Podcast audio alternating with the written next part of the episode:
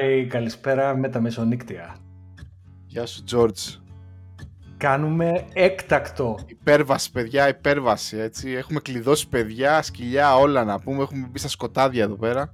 Η ώρα είναι 7, προσέξτε είναι Δευτέρα, 20 Νοέμβρη, 7 το απόγευμα, έξω είναι πίσω σκοτάδι, τα παιδιά είναι κάτω και χτυπιούνται και πριν ξεκινήσουμε να πούμε το τίποτα να ευχαριστήσουμε την Ιωάννα. Γιατί αν δεν υπήρχε η Ιωάννα δεν θα κάναμε podcast. Η Ιωάννα, σε αγαπάμε.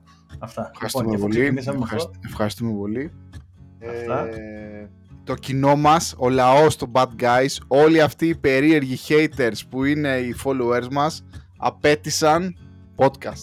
Το απέτησαν. Και, και, θα, και κοιτάξτε, γιατί ψοφάμε κι εμείς παιδιά, μην νομίζετε. Υπάρχει εδώ πέρα αυτό που λέμε και στη Λαμία The Elephant in the Room. Και το, δεν ξέρω αν δεν το έχετε πάρει γραμμή, το, μέχρι να ακούσετε το podcast το έχετε πάρει σίγουρα. Ε, την Παρασκευή, το 5 ώρα Αγγλίας, 7 ώρα Ελλάδας, 4, 3, 4, τέλος πάντων κάπου εκεί ήταν στην, στην Ανατολική Ακτή, σκάσανε μύτη οι stakeholders του OpenAI και για όσους δεν ξέρουν, OpenAI είναι αυτοί που έχουν το chat GPT, παιδιά, αν δεν ξέρετε. Σκάσαν λοιπόν οι stakeholders εκεί πέρα. Όχι stakeholders, τι λέω. Ούτε καν stakeholders. Το, το τέτοιο πάρει. Το. Πώς το λένε, βοήθησε με λίγο πάρει. Το. Το board. Το board, ευχαριστώ πάρει. Έσκασε το board και τι board έκαναν. Of directors. Μπράβο, το board of directors. Και τι κάνανε τα παλουκάρια αυτά. Απολύσανε το Sam Altman. Το Sam. Τον το, Sam τολμάς, το Sam τον Altman, τον, τον, απολύεις. Τον personal, τον personal Jesus του IT και του Silicon Valley πάρει. Πες μου πρώτες, πριν πούμε τα, με τα κανέκαστα, πες μου τις πρώτες εντυπώσεις όταν το διάβασες αυτό. Ε, είναι φοβερό. Βέβαια, δεν είχα ποτέ ασχοληθεί με το, με το corporate structure και καλά, γιατί τώρα γίναμε όλοι ειδικοί, έτσι. Εκτός ότι έχουν, έχουμε γίνει όλοι ειδικοί στο AI μετά το crypto ε, και είμαστε όλοι ε, ειδικοί και στο super intelligence, ε, έχουμε, γίναμε και ειδικοί τώρα στο corporate governance. Είχα κάνει και μάθημα αυτό, τώρα τα έχω ξεχάσει όλα να πούμε. Ε, να πούμε ότι πάρεις MBA. Φοβερή ευκαιρία, φοβερή, ευ... πάμε μια βόλτα φοβερή ευκαιρία να μάθεις πώς, ήταν, πώς είναι δομημένη αυτή η εταιρεία. Η εταιρεία είναι, αλλά η εταιρεία. Ε, όπου ουσιαστικά είναι board of directors για non-profit οργανισμό, ο οποίος μετά όμως δημιούργησε και profit οργανισμό, όπου ο, ο, ο κύριος μέτοχος είναι ο non-profit οργανισμός. Αυτό ακριβώς. Αυτό ακριβώς τίποτα άλλο. Προ, ε, γενικά η όλη φάση ήταν πρόεδρος ε, Δεσαϊκού, έτσι. Φοβε, φοβερό πρόεδρος του Δεσαϊκού. Και πάρει, πρόσεξε, είναι Παρασκευή. Είναι fire o'clock που λένε. Τρει-τέσσερι εκεί είναι εκεί που γίνονται οι απολύσεις. Είναι fire o'clock. Και μπαίνει ο Sam Altman σε Google Meet. Θα το σχολιάσουμε και το Google Meet, τραγέλαφο, αλλά ας πούμε. Μπαίνεις σε Google Meet. Τους γλεντάει μέχρι και ο Elon Musk. Πρα, πραγματικά. Φαντάσου. Πόσο χαμηλά έχει πάει η φάση. Γιατί αυτό με το Google Meets είναι το meme που βγήκε την όλη κατάσταση. Καλά, ρε φίλε. Σε απολύσανε σε Google Meets, ούτε καν σε Zoom. Ακόμα anyway. και ο Sam, ο, Altman, απολύεται από Google Meet. Ακριβώς. Και είναι fire o'clock και τον απολύουν πάλι. Το περίμενες. Σε ρωτάω ευθέως. Περίμενες εσύ να, να, αυτό να συμβεί; Φίλε, εγώ προσωπικά δεν περίμενα τίποτα γιατί δεν ήξερα. Ε, δηλαδή, έκατσα και μελέτησα όπως και πολλοί άλλοι αυτό το Σαββατοκύριακο γενικά για αυτή την εταιρεία. Είμαι χρήση του ChatGPT, πληρώνω το, το GPT Plus κτλ. Γουστάρω, το χρησιμοποιώ. Αλλά γενικά δεν είχα ακολουθήσει ποτέ το Personal Jesus ε, road trip του Sam Altman και να, να πω την αλήθεια παιδιά εγώ δεν ήξερα πόσο iconic ας πούμε entrepreneur είναι ο Sam Altman πραγματικά, ο, ο George μου τα έλεγε λίγο έτσι αυτές τις μέρες και να πούμε για αυτούς που δεν ξέρουν ότι ο Sam Altman ήταν ε, ουσιαστικά managing director, ξέρω εγώ, CEO, πες το πως θες, του Y Combinator. Το οποίο Y Combinator, παιδιά, ήταν και είναι ως έναν βαθμό ακόμα το peak του που μπορεί να να ξεκινήσει μια startup. Δηλαδή, ακόμα και να ξεκινήσει startup στο Λονδίνο ή στο Βερολίνο ή στην Αθήνα, ε, στην Αμερική, οπουδήποτε, ήθελες να κάνεις να πας στο Y Combinator. Γιατί είχε και έχει μεγάλο κοινό από investors και η πραγματική αλήθεια είναι ότι σε κάνει hype up. Δηλαδή, με, και μόνο ναι, που λες ότι ναι, ήμασταν ναι. στο Y Combinator, η εταιρεία σου παίρνει με τη μία κούντος παραπάνω δηλαδή. Και ο Sam Altman για πολλά χρόνια ήταν το κεφάλι και το μυαλό του, του Y Combinator. Δηλαδή είναι μεγάλο μέρος του ε, γιατί το Y Combinator είναι επιτυχημένο. Καλά δεν είναι μόνο ο Sam Altman προφανώς, αλλά τέλος πάντων είχε μεγάλο ρόλο. Οπότε αυτό είναι το ένα κομμάτι του Sam Altman που θέλω να, που θέλω να βάλουμε στην εικόνα. Υπάρχει και ένα άλλο αντίθετο. Δεν ξέρω, εγώ δεν, δεν ήξερα το, το παιδί αυτό γενικά, τι, τι φάση παίζει να πούμε. Αλλά από ό,τι φαίνεται είναι πολύ σημαντική η περσόνα. Ε, και τώρα που τον απέλησαν, μάθαμε πόσο σημαντικό τον θεωρούν οι αγορές. Ξέρω εγώ. Και όχι τόσο οι αγορές. Περισσότερο συγκεκριμένοι άνθρωποι που ναι, είναι ισχυροί. Ναι. Ισχυροί άνθρωποι. Βέβαια, βέβαια η... Καλά, γενικά για να κόψουμε λίγο για την πλάκα. Γενικά δεν ξέρουμε, γενικά δεν ξέρουμε ποιος το έκανε όλο αυτό. Δηλαδή, ναι, πραγματικά αυτή η τύπη είναι ένα τουρλουμπούκι, ένα τσίρκο απίστευτο. Που για μένα δείχνει κιόλας και το, το, το, επίπεδο του σουρεαλισμού που επικρατεί πολλές φορές στη, στη Silicon Valley. Θα ξεχάσουμε τον άλλο τον τρελάρα με, τη, με το WeWork. Ε, θα ξεχάσουμε Θεράνος κτλ. Γενικότερα αυτοί οι τύποι εκεί πέρα πρέπει να παίρνουν πολλά ναρκωτικά. Δεν ξέρω, το λέω κιόλας ε, δεν έχουμε καταλάβει ποιος τον απέλησε τελικά. Δηλαδή, μετά Κανένας. από όσα έγιναν το Σαββατοκύριακο, δεν δε, δε, καταλάβαμε ποιος. Να πούμε τρία πράγματα. Περίμενε για να, για να τα λέμε. Πε την ιστορία, εσύ τα λες ωραία να πούμε. Περίμενε. Λοιπόν, το, το Board of Directors είχε κάποια, κάποια συγκεκριμένα άτομα. Μπορείς να τα βρεις λίγο αυτά τα ονόματα πάρει τώρα που είσαι στο Googling εκεί πέρα. Βρέστε λίγο τώρα να τα πούμε. Αλλά το Board of Directors του OpenAI είχε συγκεκριμένα άτομα. Δύο από αυτά τα άτομα που είναι το, τις υποθέσεις ήταν ο Σαμ Altman που τον απολύσαν και ένας άλλος, ο Greg, ε, πάρει βοήθησε εδώ τη φάση να πούμε λίγο, ε, ένας Greg. Θα το βρει ο Πάρης εδώ, κάνει Κάτσε παιδιά γιατί ψάχνω να πούμε, είναι live εκπομπή. Είναι live όλα. Adam, Adam D'Angelo, D'Angelo αυτός δεν είναι του Quora. Μπράβο, ο Adam D'Angelo είναι πρώην CEO του Quora με πολύ κακή φήμη. Συνέχισε, πες τον επόμενο. Ε, η Τάσα Μακόλι. Που δεν, που δεν έχουμε ιδέα ποια είναι αυτή για πού εμφανίστηκε, αλλά οκ, okay, ναι, είναι μια, μια τύψα, οκ, okay, Τάσα. Κάτι ε... θα ήταν, αλλά δεν την ξέρουμε εμείς, ναι. Κοίτα να δεις ρε, τα διαβάζαμε όλα αυτά τώρα και δεν μπορώ να βρω... Όλοι γράφουν λίβελους αυτή τη στιγμή και έχω χάσει το τέτοιο. Ε, Πρέπει να γουγκλάρουμε Furiously εδώ πέρα. Τέλος πάντων, ε, δεν έχει σημασία. Ο, ο, α, τους βρήκα. Ο Greg Brockman που ήταν ο φίλος του. Μπράβο. Ωραία, να τα πούμε σωστά. Ήταν ο Sam Altman βρήκα, τους έχω, με, το, με τον Greg Brockman. Αυτοί οι δύο που λέτε απολυθήκαν. Δηλαδή έφυγε ο Sam Altman και μετά λένε στον Greg, Greg φύγει και εσύ πάρε μπούλο. Ε, που Ωραία. ήταν και ο πρόεδρος του board, έτσι. Μπράβο. Και λένε, μείνει στην εταιρεία. Iconic και ο Greg, από ό,τι καταλάβαμε. Iconic. Iconic. Backend, backend engineer ο Greg, by the way. Στο Stripe, ιδιότητα της Stripe. Ναι, και, αλλά, Μπράβο. Αλλά είναι born and bred backend engineer. Ωραία. Λοιπόν, πάμε. Adam D'Angelo. Αυτός, αυτό δεν ξέρω. Εμένα μου φαίνεται ότι αυτός είναι ο Βαράκη. Αυτό αυτός φαίνεται να είναι μεγάλο λαμόγιο στην υπόθεση. Ψιαζόμαστε, δεν ξέρουμε. Ο CEO ναι. του Quora, λοιπόν. Το Quora ποιος το χρησιμοποιεί αυτό το πράγμα. Πρώην, ναι. ναι. Η Τάσα η Macaulay. Δεν έχουμε ιδέα, ναι. Δεν είναι, λέει, OpenAI employee. Είναι Senior Management Scientist at Rand Corporation. Δεν την ξέρω τι Rand ναι, ναι, Corporation. Ναι, ναι. Η Helen Toner, η οποία είναι ε, πέρασε λέει χρόνο στο University της Oxford στο Governance of AI. Ε, τι κάνει τώρα Researcher είναι. Researcher, εντάξει, researcher είναι η γυναίκα. Ωραία, εντάξει, ναι.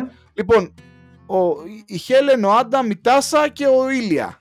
Ο Ηλία, ο Σούτσκεβερ. Μπράβο, λοιπόν. Χαίρομαι που τον άφησε τον Ηλία το Σούσκεβερ στο ε, τέλος. Ναι, ναι. Ο Ηλία, ο Σούσκεβερ, λοιπόν, ο αδερφός εδώ πέρα αυτός, ε, είναι head researcher του OpenAI. Πολλοί λένε ότι είναι από τα πιο σημαντικά research άτομα στο OpenAI. Αυτός Όλοι... έχει μεγάλη ιστορία στο χώρο. Ε, κατά πάσα πιθανότητα είναι το μυαλό πίσω από μεγάλο μέρος της αρχικής έρευνας. Μπράβο. Είναι ο ε, head scientist, λογικά. Ε, λογικά είναι, ο είναι το κεφάλι, the brains. Οπότε το board, τώρα για να, για να ανακεφαλαιώσουμε, το board είχε τρία άτομα μέσα από το OpenAI, τον Ήλια, τον Sam και τον Greg. Αυτοί οι τρεις βλέπαν ήταν τρεις. Και είχε άλλους τρεις εκτός. Ήταν μια ομάδα εξα τρεις και τρεις. Ναι. Τώρα έγινε εκεί πέρα προφανώς ένα ε, πραξικόπημα εσωτερικό και. Ένα beef, ένα beef το οποίο δεν ξέρουμε ακόμα τι beef ήταν. Κανένας, δεν έχουμε ιδέα γιατί βγήκε αυτό το beef. Και μαζευτήκαν οι τρεις εκτός με τον Ήλια. Και διώξαν τους άλλους δύο. Λοιπόν, αυτό ήταν auto. Δηλαδή, πραγματικά Δεν το περίμενε κανένας. Γίνεται την Παρασκευή όλο αυτό το σούσουρο. Καλά. Το, φαντάζομαι όλοι όσοι ασχολείστε, ασχολείστε, πήγατε να πείτε στο, στο, στο Hacker News, το site κάπνιζε δεν ήταν, δεν μπορούσες να μπεις καν ας πούμε. Anyway, ε, όλες οι υποθέσεις επί υποθέσεων, αλλά για να ανακεφαλαιώσω τις υποθέσεις που γινόταν Παρασκευή βράδυ με Σάββατο, ήταν ότι ο Ήλια Σούσκεβερ είχε μπει με τον Σαμ Altman, γιατί ο Σαμ Altman ε, πήρε το non-profit οργανισμό και τον πήγαινε for profit. Δηλαδή και ότι πήγαινε πολύ γρήγορα γενικά με το OpenAI και ότι υπήρχαν ethical προβλήματα. Αυτό ήταν το, το ψιλορεζουμέ των υποθέσεων. Σε αυτό το σημείο να πούμε ότι κανένας δεν ήξερε και ούτε ακόμα ξέρει για ποιο λόγο έγινε αυτό που έγινε. Α, όλα αυτά ναι, δηλαδή, αυτό υποθέτουν όλοι ότι υπήρχε αυτό το beef. Ναι. Αλλά δεν ξέραμε ότι ο Ήλια, εκτός από πολύ καλό scientist, είναι και μεγάλος καραγκιουζάκος, να πούμε. Ναι, ευχαριστώ πάρα πολύ. Δεν θα μπορούσα να το, να το πω με καλύτερα λόγια. Μα, δεν Ήλια... πραγματικά δεν μπορείς να είσαι ούτε ευγενικός με αυτούς τους τύπους, έτσι.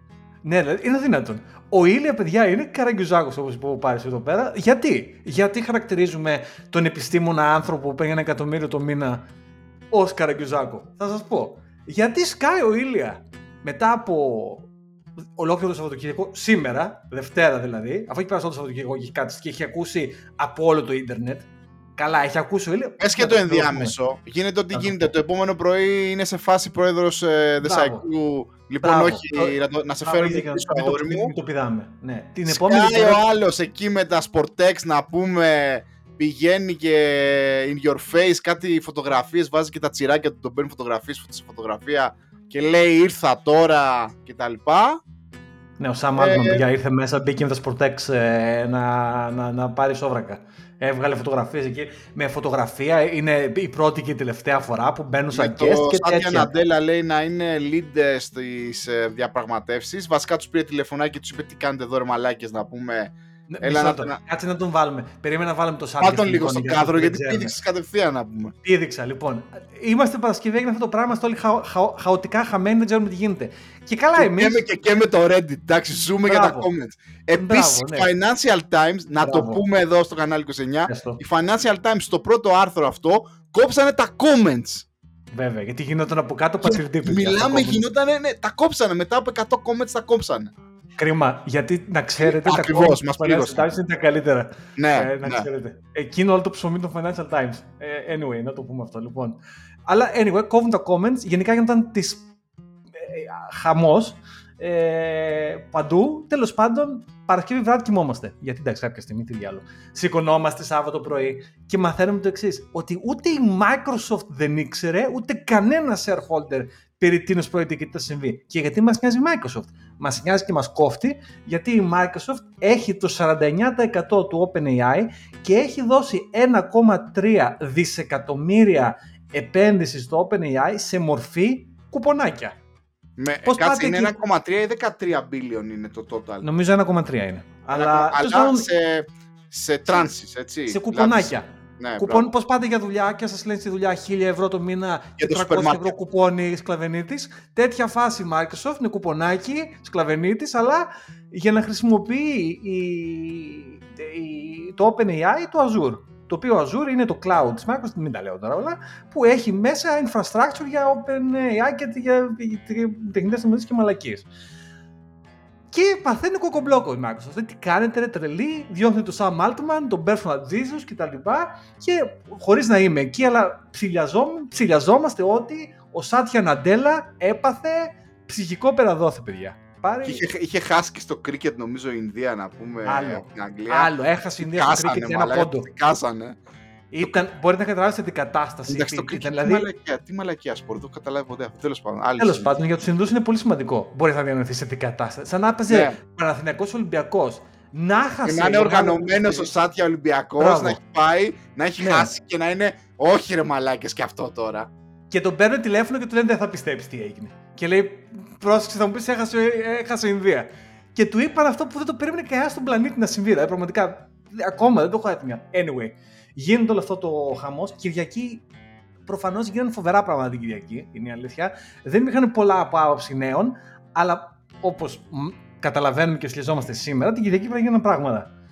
Και τέλος πάντων, την Κυριακή είμαστε λίγο σε καλά. Οκ, okay. γίνονται κάποιες κουβέντες του μεταξύ διάμεσα ότι και καλά, πολύ πρόεδρος εδεσιακού που λέγει ο Πάρης, ότι ήρθε το, το board και συζητάνε λέει, να γυρίσει πίσω ο Σαμ Altman. Αλλά και, και, αυτοί να κάνουν resign και σε κάποια ναι, στιγμή ναι. το, είχαν, είχε, το είχαν δεχτεί και απλά ζητήσανε δύο ώρες διορία και χάλασε η συμφωνία. Ναι. Παιδιά, προσπαθούμε να τα απλουστεύσουμε, αλλά δεν απλουστεύονται. Είναι τόσο γελία τα πράγματα. Δεν μπορούμε να τα κάνουμε πιο απλά. Αυτά που σας λέμε είναι όσο πιο δυνατό. Δηλαδή δεν γίνονται. Δηλαδή, Παρασκευή απολύσανε το Σαμ. Το Σάββατο του είπαν έλα, έλα, για καφέ. Έλα για καφέ. Μπράβο. Ναι. Και την Κυριακή λένε έλα σαν μαλακιά παίχτηκε ρε φίλε. Δικό μας λάθος, νερό για λάτι. Ε, water under the bridge. Ε, έλα πίσω. Και εμείς μπορεί και να φύγουμε, μπορεί και να μην φύγουμε. Εδώ θα είμαστε όλοι πάντως, μια παρέα. Και εκεί ο Σαμ σου λέει: Όπα, bro, κάτσε ένα λεπτάκι λιγάκι να πούμε, γιατί δεν, δεν μας τα λες καλά. Ή θα τους πει καλά, είστε μαλάκες. Δεν ξέρω, κάτι και τώρα γίνονται διεργασίες και ο Σαμ δεν είναι καν στοιχείο. Γι' αυτό τον αναφέραμε το Σαμ. Ποιος είναι. Ο Σαμ έχει connections. Την Παρασκευή που έγινε αυτό, βγήκε ο πρώην CEO της Google, το λαμόγιο του αιώνα. Ο και είπε. Ο, ε; Ναι, ο Eric, ο Eric Schmidt. Μπράβο, ο Eric Smith, το υπερλαμόγιο και λέει Παιδιά, ο Σάμι Γκάμα είναι ο καλύτερος. Είναι πολύ φίλος μου ο Σάμ. Τον αγαπάω, είπε ο Έρικ Σμιτ. Καταλαβαίνετε τώρα γιατί κονέξει. Να δώσουμε και ένα credit στο Σάμ και στον. Ε, Πώς τον είπαμε τον άλλον.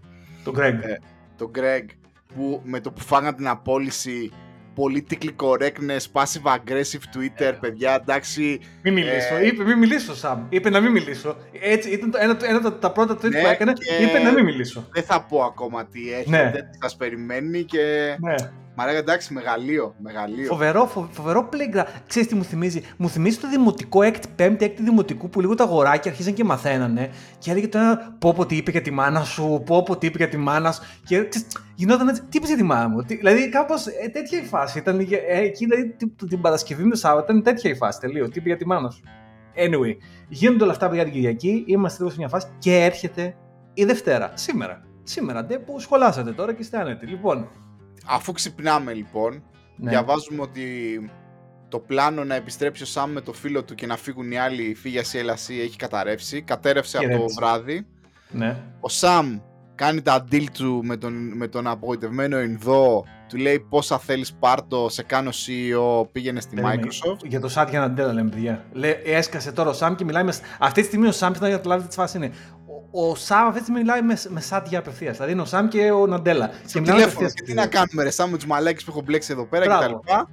Έλα, έλα εδώ, δεν πειράζει. Πώς πώς λες ένα φίλο σου να σου πω κάτι, ρε bro; Είναι μαλακία η δουλειά που δουλεύεις. Έλα σε εμάς να δουλέψεις. Έλα, έλα. Χωρίς συνέντευξη. Έλα. Ούτε τίποτα, κατευθείαν. Πάρε. Έλα αύριο, πάρε πάλι. Καλύτερο παράδειγμα πάρει είναι όχι χώρισες και σου λέει Έλα κοιμήσου στο δικό μου τον καναπέ. Έλα κοιμήσου στο δικό μου τον καναπέ. Χώρισες. Δεν πειράζει, φίλε. Έλα στο δικό μου. Μόνο που ο Ναντέλα επειδή είναι άπλα και έχει πορτοφόλια unlimited, δεν έκανε απλά αυτό. Ο Ναντέλα είπε το εξής. Άκουσέ με. Άστος bro. Θα σε φτιάξω εγώ. Έλα κάνε δικιά σου εταιρεία εσωτερικά στη Microsoft και καλά λέει Super AI Advanced Group το είπε αλλά του έδωσε τον τίτλο CEO γιατί Σάμ είναι αυτός. Πρέπει να είναι όχι, CEO. Όχι, ε, ε, υπάρχει ήθιστε αυτό, το ίδιο έχουν κάνει και με το GitHub και με το LinkedIn, γιατί το είπε κάποιος Το ίδιο είναι, ναι. Η ίδια, ίδια φάση. Ναι, μπράβο, σωστά. Τέτοιο πράγμα. Το κάνει και η Cisco αυτό με πολλές εταιρείες κτλ. Το κάνουν πολλές εταιρείες. Είναι, είναι στάνταρ. Είναι μια υποεταιρεία και η Microsoft σαν η αμπρέλα. Αυτό έτσι, η μαμά. Ε, οπότε θα δημιουργηθεί καινούργια εταιρεία με CEO το Sam, τον Altman D, τον ξέρουμε τώρα, είναι φίλος μας, και τον Greg, ε, ό,τι έκανε. CTO, τι θα είναι ο Greg εκεί πέρα τώρα μένουμε, είναι, είναι Δευτέρα πρωί, παιδιά. Μόλις έχουμε ξυπνήσει. Δηλαδή, μόλις έχεις στείλει ο Πάρης το και είμαστε σε φάση τι γίνεται, παιδιά. Δηλαδή, έχουμε πιει δύο γουλιές καφέ. Και ξαφνικά η ώρα στο Λονδίνο είναι 8.30-9. Στην Καλιφόρνια είναι μία τα ξημερώματα, παιδιά. Και μία τα ξημερώματα, άμα πάτε και δείτε το Twitter του Sam Altman, ο Sam Altman έχει κάνει tweets. Και καρδούλες, ε, δεν βλέπετε τώρα εσείς, αλλά καρδούλες. Τα ε, παλιά του φιλαράκια. Τα οποία τα τώρα δηλώνουν πού πας, ναι. Sam. Σάμ, σ' αγαπάμε. Ακούς η, τώρα, αυτή η μοίρα Μουράτη να πούμε και η άλλη Μουράτη και δεν ξέρω εγώ τι. Και καλά η μοίρα, τέλος πάντων, δεν τη βάζω την εικόνα τη μοίρα, θεωρώ ότι βρέθηκε στη ναι, μέση ναι, ναι. Δεν την κατηγορώ. στον board τύπησα. Ε, ναι. η, η τύπη του board αυτή, αυτό το τρελό παρεάκι, το τρελό, αυτό το τρελό, το τρελό γκρουπάκι, έχουν κάνει στις μία ώρα hire νέο CEO, έναν ναι. τύπο που δούλευε στη, στα devices του Amazon τον ανακοινώνουν με κάποιο tweet, δεν ξέρω εγώ τι, καμία επίσημη Μιλάμε για γάμα κατηγορία τώρα, παχάει εκεί πέρα. Ναι, αλλά τους προλαβαίνει όλους ο τρελός ο Ινδός, ο απογοητευμένος από το κρίκετ και πηγαίνει και λέει λοιπόν ε, έτσι είναι τα πράγματα, ο Σαμ και οι φίλοι του θα έρθουν όλοι εδώ και όσοι δεν είστε απογοητευμένοι από το OpenAI έρχεστε με τους ίδιους μισθούς. Υπάρχει μια θέση Λευκή εδώ. Λευκή επιταγή παιδιά, ε. Καταλαβαίνετε πόσο πορτοφόλι άνοιξε. Είπε ουσιαστικά στον, στον Sam Altman Unlimited resources στο Azure. Πάρε, φάε, κάψτο. Κάψε όλες τις Nvidia που έχουμε. Ναι, ό,τι έχουμε βάλε κάψτε. φωτιά στην... Όλα κάψτα, βάλε φωτιά στην Nvidia. Λοιπόν, ε, και φέρε όλους ε, τους ε, τύπους τους δικούς Όλα του τα OpenAI. αδέρφια. Ναι. Και ξέρετε τι έγινε. 500, σχεδόν 500 από τους 700 που κάνει employee το OpenAI υπογράψανε κάποια στιγμή το απόγευμα το δικό μας μεσημέρι εκεί πέρα στην, ε, στο, στην Αμερική ένα χαρτί που λέει εμείς οι 500 λέμε να παρετηθείτε εσείς από το Board of Directors όλοι και να φέρετε πίσω τον Sam και τον Greg ή αλλιώς θα φύγουμε όπως είμαστε και θα πάμε όλοι μαζί στη Microsoft. Όπως καταλαβαίνετε, το ποτάμι δεν γυρίζει πίσω. Δεν υπάρχει περίπτωση με τον ε, Ναντέλα να έχει ανοίξει το πορτοφόλι του και να λέει πάρα ότι μπορείς, φίλε, άρπα με τα δυο τα χέρια, να πείσει οποιοδήποτε κανένας να γυρίσει πίσω σαν Altman στο OpenAI με 51% έλεγχο στην εταιρεία αυτή τον, το, το, αυτό το, το not for profit ε, τέλος πάντων που έχουν, δεν υπάρχει περίπτωση. Και δεν είναι ποια είναι η δικιά μας γνώμη για το profit ή non for profit. Είναι το θέμα ότι ο Sam Altman, γι' αυτό του δημιουργήσαμε αυτή την εικόνα, είναι παιδί του καπιταλισμού. Είναι παιδί του entrepreneurship. Δεν γουστάρει το entrepreneurship και το Silicon Valley ούτε non for profits, ούτε να υπάρχουν ε, ε, ethic, ε, ethical issues, τίποτα. Είναι πάρτους, φάτους, κάψτους, βάλτους φωτιά και, και, και πέτρα τους. Δηλαδή δεν, δεν, δεν, και, και δεν τους το ξάζουμε. Λέμε ότι αυτό είναι, αυτή είναι η κουλτούρα. Δεν υπάρχει περίπτωση ο Sam Altman όταν τώρα θα βρεθεί κάτω από τη Microsoft που είναι for profit 137% να πει «Α, ναι ρε παιδιά σας αγαπάμε, είμαστε όλοι φίλοι χίπηδες, πάμε λίγο να κουμπίσουμε ξυπόλυτα γρασίδια». Όχι, δεν γυρνάει πίσω σαν Altman. Και αυτό που θα γίνει, για να μην τα απολογούμε, ήδη τα απολογήσαμε 22 λεπτά, είναι ότι όλοι οι 500 αυτοί που υπογράψαν θα φύγουν. Και δεν είναι καν εκεί, παιδιά, αυτό το, το, το, το, το action κουβέντας που να τραβάς τα μαλλιά σου, που δεν έχω μαλλιά. Το action κουβέντας είναι από τους 500, ο 12ο πίθηκος, ο 12ο που υπέγραψε αυτή την, ε, την λίστα, ποιος είναι πάρει, ποιος είναι; Ο Ήλια. Ο Ήλια Σούσκιβερ, παιδιά. Ο φίλος μας. Αυτός, ο αυτό, αδερφός. αυτός. Αυτή η περσόνα, αυτό το άτομο, αυτός. Μα Τι ρε, δεν υπε- ξέρω, μπορεί να είναι διχασμένη προσωπικότητα αυτός. Ή δεν ξέρω, μπορεί να είναι χαλασμένα τα χάπια, δεν ξέρω, κά- κάτι. Και να πω το εξής έτσι. Α, θέλω πια να το ξαναεπαναλάβω για να το βάλουμε στο μυαλό μας όλοι να καταλάβουμε τι συμβαίνει. Ο Ήλιας Σούσκεβερ ήταν ο 12ο που υπέγραψε την, το, αυτό το petition για να φύγει Ο εαυτός από του, τη μέση το, μπράβο, το, το board of directors που είναι αυτός στο- μέλος. δηλαδή ένας από τους board of directors δηλαδή, α, δηλαδή σαν να μαζεύω εγώ υπογραφές για να, για να φύγει ο Τζόρτζ από το σπίτι δηλαδή καταλαβαίνετε τώρα τι λέμε δηλαδή, δεν, δεν, δεν, δεν, μπορεί, να τα- δεν μπορεί να τα φανταστεί κανένας αυτά τα πράγματα δηλαδή Και δυσκολευόμαστε το, το πιο ωραίο είναι να αποστάρει στο Twitter αυτός κάτι συγγνώμη κάτι, και ο άλλος να του κάνει καρδούλες. Άλλο κι αυτό. Ναι, τον έκανε retweet, το- έκανε ο Σούσκεβερ μετά άλλο. Σαν να μην έφτανε αυτό το ξεφτιλίκι που έφαγε προσωπικά σαν άνθρωπος. Βγήκε στο Twitter και λέει το μετάνιωσα. Μετάνιωσα για όλα όσα έκανα. Και, και αντί. Τε- πραγματικά λες, δεν πόσο πιο χαμηλά να πάει αυτή η κατάσταση. Έρχεται ο Sam Altman και τον κάνει quote tweet με καρδούλα. Παιδιά, καταλαβαίνετε γιατί λέμε. Δεν, δεν μπορώ να βρω παραδείγματα αναλόγου κιτσαριού. Δηλαδή, πραγματικά μιλάμε για κιτσαριό αυτό το πράγμα. Δηλαδή, δεν, δεν, δεν περιγράφει αλλιώς. Το θέμα Δεν είναι τρέχει. εγώ να σου κάνω τώρα λίγο. Να, να- να αρχίσουμε λίγο, λίγο τις πιο έτσι, σοβαρές ερωτήσεις, τις οποίες συζητάμε εδώ και δύο μέρες. Ωραία. Εντάξει, αυτοί οι κλόνοι είναι φοβεροί, δεν ξέρω. Μπορεί να τους έχουν ε, ε, βαρέσει τα, τα πολλά λεφτά στο μυαλό, δεν ξέρω. Ο Sam Altman είναι ο πιο λογικός από εκεί πέρα. Είναι όπως λες και εσύ, serial entrepreneur ε, και τα λοιπά. Έκανε τα δικά του, ήθελε να, να πουσάρει, ας πούμε, να βγάλει χρήμα. ChatGPT, δεν ξέρω εγώ τι. Οκ. Τον δεχόμαστε, είναι Περίμενε. αυτός και τα λοιπά. Περίμενε, πριν συνεχίσουμε, γιατί δεν θα το ξεχάσω αυτό, γιατί είπα θα το πω και δεν το είπαμε. Παρακαλώ. Ο Sam Altman, γιατί τον, τον, τον, τον βγάλαμε λίγο σαν και καλά αυτό το περίεργο καλούλη. Ο Sam Altman έχει και κάποια. μια άλλη πλευρά το οποίο την αναφέρουμε γιατί είναι γεγονός και πρέπει να την αναφέρουμε. Ότι η αδερφή του, εδώ και πολύ καιρό, όχι τώρα, εδώ και πολύ καιρό, είχε βγάλει κατηγορίες περί κακοποίησης, περί ε, και σεξουαλικής και άλλου τύπου βία, ε, ότι την ε, υποβίβασε σαν ε, άνθρωπο, αλλά και στο ίντερνετ shadow bans κτλ. Δηλαδή, έχει και μια άλλη πιο σκοτεινή πλευρά, η Φίλε, οποία δεν ξέρω Το συγκεκριμένο με την αδερφή του δεν το πολύ. Δεν το πολύ. Δεν ξέρω. Δεν το, νομίζω ότι δεν το έχουμε πάρει και πολύ σοβαρά όλοι. Δεν το πιστεύω γιατί είναι και αυτή λίγο. Δεν ξέρω, βέβαια. Είναι λίγο και αυτή περίεργη τέτοια. Τέλος πάντων. Ναι. Αλλά Ε, ισχύει. Να το αναφέρουμε ότι υπάρχει Εντάξει, αυτό. έχει, βγήκε και είπε ότι με έχει βιάσει. Τώρα είναι αλήθεια ή όχι, δεν ξέρω εγώ τι είναι.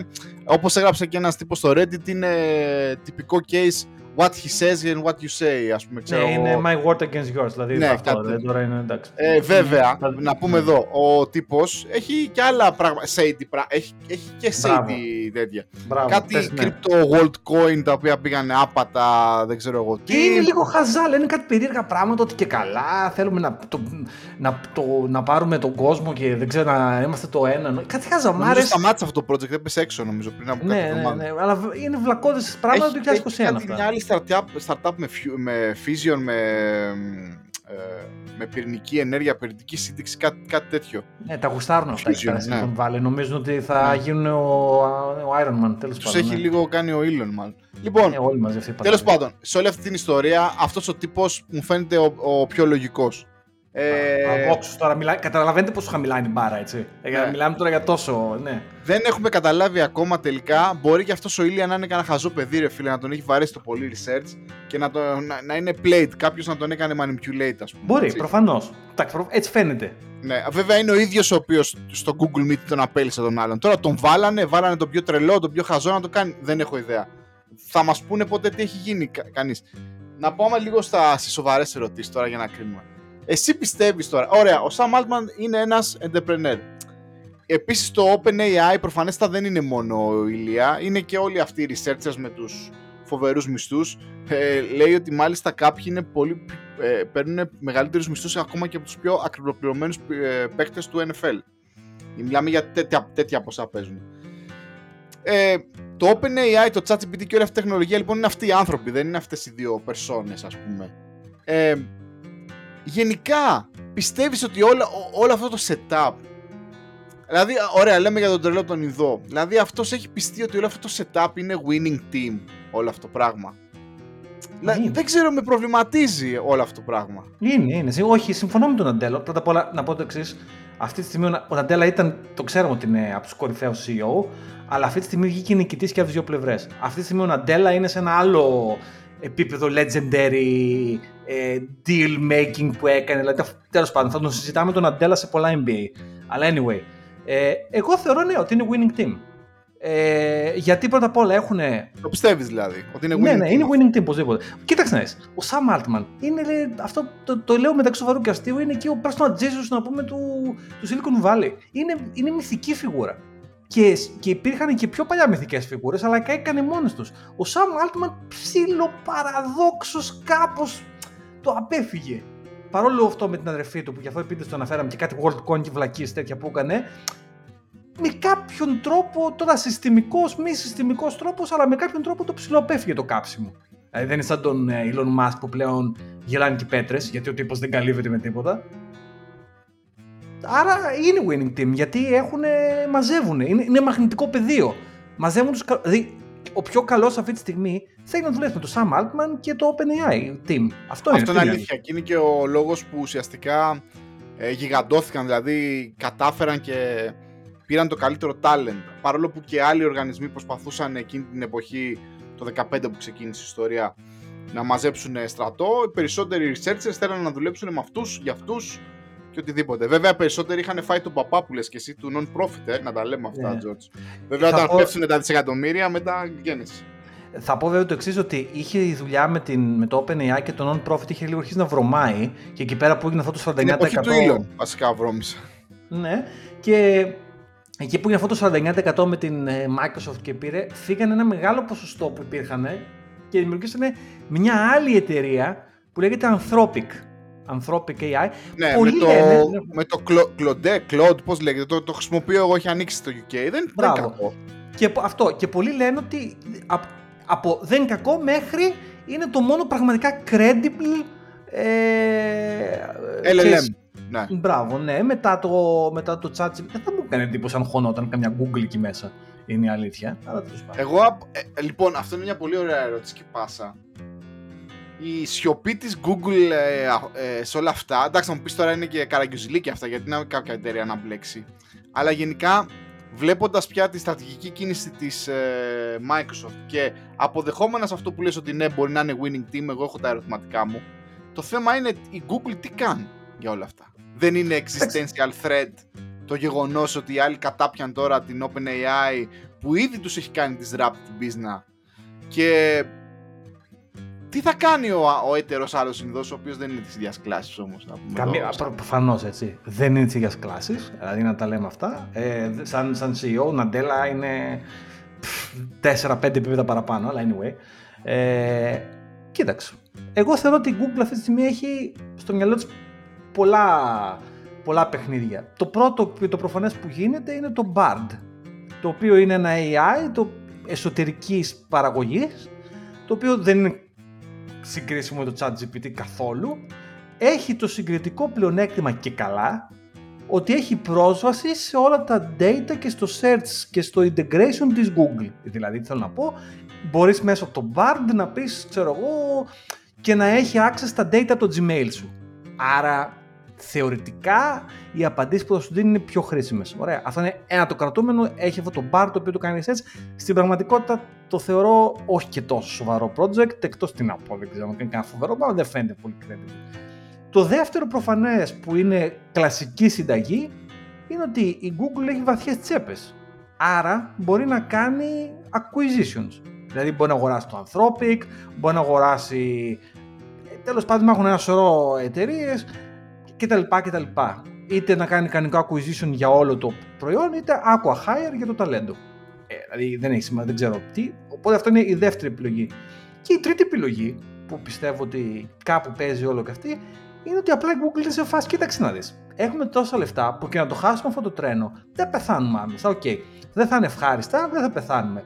Και ίσως κάθονται λίγο μια πώς και το παρατηρούν το θέμα, όπως και η Apple, και σου λέει άστου να φάνε τη σκατήλα όλη, συγγνώμη για την πρόταση της αρχής, να φαγωθούν και ένα μεταξύ τους, να δούμε στο τέλος τέλος και πού θα κάτσει μπίλια.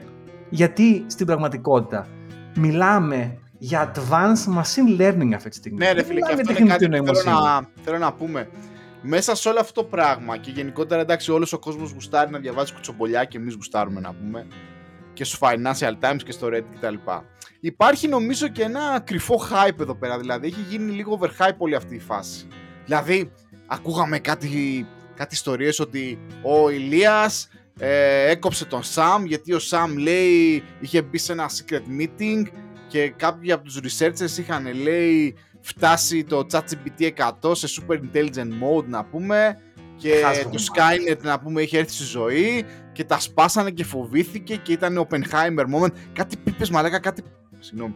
Κάτι πραγματικά δηλαδή πράγματα τα οποία Λες θα πιστεύετε όλα αυτά τα πράγματα. Έλα ντε, πραγματικά. Είναι φοβερά πράγματα. Έχουν βγει φοβερά. Κοίταξε, τα ethics είναι χρήσιμα στο. όχι μόνο στο, στο AI. Τα ethics στο computer science. Δηλαδή, εμείς κάναμε ethics ε, το 2002 όταν πήρα εγώ πτυχίο. Δηλαδή, δεν είναι... τα ethics είναι σημαντικά. Και φυσικά όλοι τα γράφουν στα, στα παλαιότερα των υποδημάτων τους. Δεν είναι. Ναι, ακριβώς, ακριβώς. Ακριβώς. Ε, ε, δεν είναι. Απλά πολύ να μου πεις και όλα αυτά τα λεφτά, ρε φίλε, που πέφτουν και ο, ο, ο κάθε σάτια που ανοίγει το πορτοφόλι. Κάπως έχει κάνει. Μπο... Εντάξει, δεν ξέρω, μπορεί αυτοί να είναι εξαιρετικά έξυπνοι άνθρωποι, οι οποίοι να κάνουν evaluate πραγματικά τι είναι όλα αυτά τα, machine, τα LLMs, ας πούμε, και να βλέπουν μάλλον τις εμπορικές προεκτάσεις. Ναι, μπορούμε να κάνουμε disrupt το business της, ε, το ad business της Google με αυτά. Ναι, ωραία, ας το χρησιμοποιήσουμε. Μπορούμε να κάνουμε disrupt ε, άλλα sectors, ναι. Μπορούμε να απλοποιήσουμε κάποιες δουλειές. Ναι, αλλά δεν υπάρχει ακόμα κάτι που να λέμε πω, πω μπορεί να είναι ο προπομπός super intelligence δεν ξέρω, δεν είμαι και ειδικός. Και κάποιος πόσταρε ένα πολύ ωραίο άρθρο από το Cambridge, νομίζω, από το Πανεπιστήμιο του, του Cambridge, το, το οποίο λέει ότι ουσιαστικά. Εντάξει ρε παιδιά, είναι ένα φοβερό advancement, είναι πολύ ωραία τεχνολογία, τη χρησιμοποιούμε ειδικά εμείς προγραμματιστές συνέχεια, γιατί μπορεί να μας βοηθήσει σε δετερμινιστικά πράγματα. Από την άλλη όμως είναι ότι είναι στατιστικά μοντέλα τα οποία διαβάζουν ένα χι ποσό, ας πούμε, χι ποσοστό, μάλλον χι ποσότητα δεδομένων, μα, τη μαθαίνουν, προσπαθούν να κάνουν guess ποια λέξη ταιριάζει με την επόμενη με βάση με αυτό που ρώτησες και αυτό είναι. Αλλά η ποιότητα λέει όλων αυτών εξαρτάται προφανέστατα από την ποιότητα των δεδομένων που του έδωσες. Άμα του έχεις πει, ξέρω εγώ, να διαβάζει όλα τα comments στο Pornhub, προφανέστατα θα αρχίσει να σου λέει για τσόντες και δεν ξέρω εγώ τι. Τώρα το απλοποιώ πολύ. Και γενικά όλα, όλο αυτό που με προβληματίζει είναι ότι βλέπω ένα ίσως, ίσως λίγο πιο ευγενικό, έτσι, λίγο πιο, πιο σενιαρισμένο, πιο γυαλισμένο hype όπως αυτό που βλέπαμε με το κρύπτο. Ναι, αυτό είναι. Γιατί στην πραγματικότητα είναι, είναι πολύ επιστημονικό. Ε, υπάρχει ένα περισσότερο επιστημονικό background.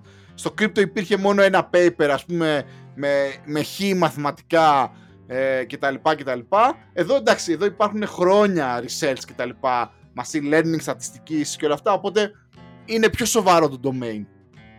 Ναι, και γι' αυτό ασχολείται και πιο πολλοί κόσμος και λέμε ότι είναι όντως σοβαρό πράγμα, αλλά δεν έχουμε φτάσει στο επίπεδο τώρα τεχνητή νοημοσύνη και δεν το πάω καν εκεί. Δεν έχει φτάσει στο επίπεδο αυτή η τεχνολογία να αγγίζει τον μέσο άνθρωπο. Εντάξει, κάποια στιγμή στα 3, 4, 5 χρόνια στα επόμενα μπορεί και να γίνει. Αλλά όπως βλέπουμε, μπορεί και να μην γίνει. Και μπορεί να μην δεν γίνει. Μπράβο, αυτό που λες συμφωνώ. Αυτό τεχνολογία... Μπορεί και να μην γίνει. Μπράβο, αυτό. Ακριβώς. Όχι γιατί η τεχνολογία ε, δεν μπορεί, είναι γιατί πίσω από τη τεχνητή νοημοσύνη υπάρχει ο άνθρωπος. Αν θέλουμε να το πάμε τελείως φιλοσοφικά και μπορεί κάποιος να πει ότι μέσω της τεχνητής νοημοσύνης εμφυσούμε ζωή σε κάτι που δεν υπάρχει σαν καινούργιοι θεοί ή η μέγιστη ύβρις σαν άνθρωποι. Εμείς θέλουμε να γίνουμε Θεός στη θέση του Θεού, ό,τι και αν πιστεύω ο καθένας μας σαν Θεός, είτε αυτό λέγεται νόμοι της φυσικής είτε οτιδήποτε. Θέλουμε λοιπόν να εμφυσίσουμε ζωή σε κάτι νέο. Όταν εμφυσείς ζωή σε κάτι νέο, λοιπόν, κατά πάσα πιθανότητα θα γίνει καθηκόνα και καθομοίωση.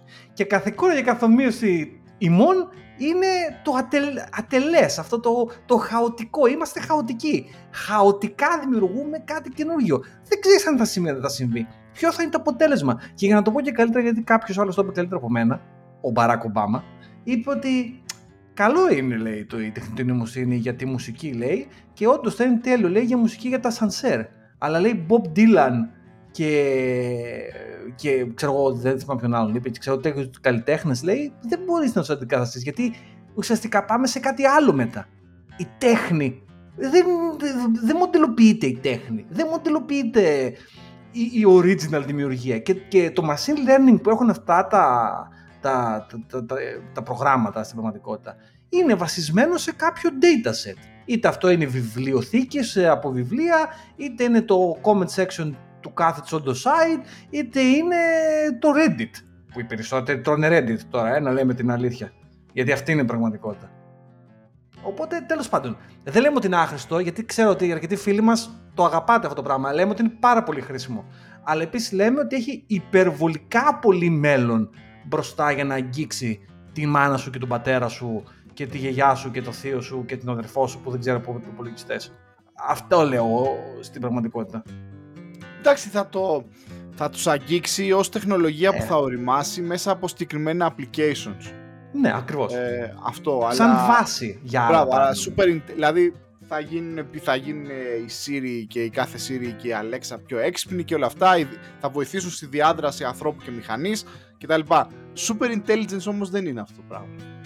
Δεν, δεν ναι. το έχουμε βιώσει έτσι κι αλλιώς. Είναι, είναι, είναι κάτι θεωρητικό ακόμα. Δηλαδή, ακόμα προσπαθούμε να. Ε, πώς να σου πω, να το ορίσουμε τελικά τι είναι το super intelligent. Και να, να πω και κάτι άλλο. Ε, διάβαζα πρόσφατα σχετικά με τη Siri και την Alexa και όλα αυτά. Ε, ήταν ένας άνθρωπος ο οποίος ήταν είχε κινητικά προβλήματα, ήταν στο κρεβάτι αυτός ο άνθρωπος και έλεγε ότι χρησιμοποιεί την Alexa για πολλά πράγματα. Χρησιμοποιεί την Alexa για να ανοίγει και να κλείνει τα φώτα, για την τηλεόραση και ένα από τα πράγματα τα οποία ήθελε είναι να συνδέσεις το θηροτηλέφωνο που έχουμε όλοι και μιλάμε ένα ασύρματο σκηνικό τέλος πάντων για να μπορεί μέσω της Alexa μετά να σηκώνει το τηλέφωνο και το ταχυδρόμος. Μιλάμε για κάτι τόσο απλό πράγμα. Και περιέγραφε μια φοβερή κατάσταση. Γιατί έπρεπε να συνδέσει ένα hardware το οποίο είχε φοβερό lag, δηλαδή έπαιρνε ώρα, κάποια ώρα από τη στιγμή που θα έλεγε στην, στην Alexa πάντα μέχρι τη στιγμή που όντως θα πάντα και θα ερχόταν ο ήχος πίσω και μέσα σε αυτή την ώρα ο ταχυδρόμος έφευγε. Δηλαδή, ε, ε, τι θέλω να πω, δεν αρκεί μόνο το λογισμικό να είναι τέλειο. Χρειάζονται πολύ περισσότερα πράγματα. Χρειάζεται το hardware να μπορεί να μιλήσει με αυτό το software, να υπάρχει μια σοβαρή συνολική διάθεση. Και εκεί πιστεύω κερδίζει μονίμως η Apple, γιατί με, με ρώτησε ένας φίλος μου σε όλα αυτά σήμερα, η Apple πού είναι; Και αυτό που απάντησα και θα το πω και εδώ, ότι η Apple δεν κάνει R&D μέσω αγορών όπως κάνει η Microsoft και η, και η Cisco και αυτές οι εταιρείες. Γιατί η Microsoft και η Cisco και αυτές οι μεγάλες εταιρείες που έχουν μεγάλα πορτοφόλια αγοράζουν startup που θεωρούν χρήσιμες για να τις φέρουν στην αμπέλα. Η Apple κάνει R&D παλιό, εσωτερικής καταναλώσεως, πληρώνει researchers και κάνουν πράγματα τα οποία είναι πολύ tightly integrated. Μιλάνε δηλαδή πολύ στενά το ένα με το άλλο. Αν κάποια στιγμή η Apple σκάσει με κάποιας μορφής ε, καινούρια Siri, θα είναι πολύ μετά και θα είναι εντελώς δικό τους πράγμα και θα είναι ε, με, με χαμηλότερες προσδοκίες, πιο προσγειωμένο. Αυτή είναι η άποψη για την Apple. Την και κάνεις φοβερή πάσα, φίλε, που λες για το hardware, γιατί πιστεύω ότι ο, ένας μεγάλος νικητής που δεν τον ε, συζητάμε, δεν το συζητήσαμε πολύ αυτό το, το Σαββατοκύριακο στο χαμό των comments, δεν είναι άλλος από την αγαπημένη μας Nvidia. Και τα έχουμε πει τρία επεισόδια πριν, δεν λέγαμε, τα λέγαμε. Όσοι είστε οπαδοί και μας ακούτε, ξέρετε. Που λέγαμε ότι η Nvidia στο χρηματιστήριο αυτή τη στιγμή κερδάει, κερδάει από παντού. Από, από, το, από το crypto κέρδισε. Από το gaming προφανώς στα χρόνια. Από τώρα από τη τεχνητή νοημοσύνη είναι μια εταιρεία υπερκολοσσός. Δηλαδή όλα αυτά που λέμε, η Nvidia από πίσω, παιδιά, τρίβει τα χέρια της. Και για όσους θέλετε λίγο να ε, να μάθετε γιατί η Nvidia κερδίζει. Ε, είναι από τις λίγες φορές που θα προτείνω ένα podcast, το οποίο έχω αρχίσει και το ακούω λίγο. Ε, το είδα από το TikTok εδώ μεταξύ. Ε, λοιπόν, λέγεται Acquired. Τέλος πάντων, σας αρέσει, δεν σας αρέσει, δεν έχει σημασία, αλλά βρείτε ένα συγκεκριμένο επεισόδιο όπου αυτοί οι δύο τύποι έχουν φέρει για συνέντευξη το CEO της Nvidia, τον ε, Jensen Jensen Huang. Ναι. Ε, πραγματικά πολύ έξυπνος τύπος, το καταλαβαίνεις και εκεί εξιστορεί ε, ε, στιγμές από την ιστορία της Nvidia και κάποια λάθη αλλά και κάποιες σωστές αποφάσεις όπου δημιουργείται το puzzle για να καταλάβεις γιατί αυτή τη στιγμή αυτοί οι τύποι πίσω από όλα αυτά είναι οι νικητές. Τους έχουν όλοι ανάγκη. Ακόμα και η ίδια η Microsoft. Και γιατί, πολύ ωραίο. Και, να πω κάτι, πάσα τώρα στον εαυτό μου, ένα από τα πράγματα που ο Σαμ, γιατί είναι έξυπνο τυπάκι, είχε καταλάβει, είναι ότι δεν θα πήγαινε ποτέ μπροστά αν συνέχιζε και έπαιρνε κουπονάκι από τη Microsoft που του δάνειζε το data center, αν δεν έκανε develop ο ίδιος CPU capability, δηλαδή hardware capability δικό του, να το αναπτύξει, να το κάνει. Κάτι το οποίο οι φίλοι μας στην Apple το έχουν κάνει ήδη και αυτοί. Α, μπράβο. Α, εκεί. Δηλαδή όλα, παιδιά, γιατί είμαστε άνθρωποι του software, αλλά δυστυχώς ή ευτυχώς, έτσι είναι αλήθεια. Όλα είναι στη μηχανή. Ακριβώς. Άρα, άμα δεν έχεις και τις δύο όψεις του νομίσματος, δεν μπορεί να κάνεις άλματα μεγάλα. Όπως έκανε, όπως μπορεί να. Δηλαδή, και η ομή πραγματικότητα είναι το δύσκολο πράγμα, είναι το hardware. Η Apple, όντας σε ένα ρυθμό πλέον M1, M2, M3 και με αυτούς τους ρυθμούς αυξάνει την ισχύ των CPU και προφανώς τώρα θα αρχίσει να τις μικραίνει, να τις κάνει πιο efficient και και και. Το να πηδήξει μετά σε software και να φτιάξει AI έχει καλύτερες βάσεις. Τι να κάνουμε τώρα, αυτή είναι η πραγματικότητα. Αλλά θέλω να πω και ένα πράγμα ακόμα. Στην ίδια κουβέντα που έκανα με τον φίλο μου που με ρώτησε τι γίνεται με την Apple, με ρώτησε μια δεύτερη κουβέντα.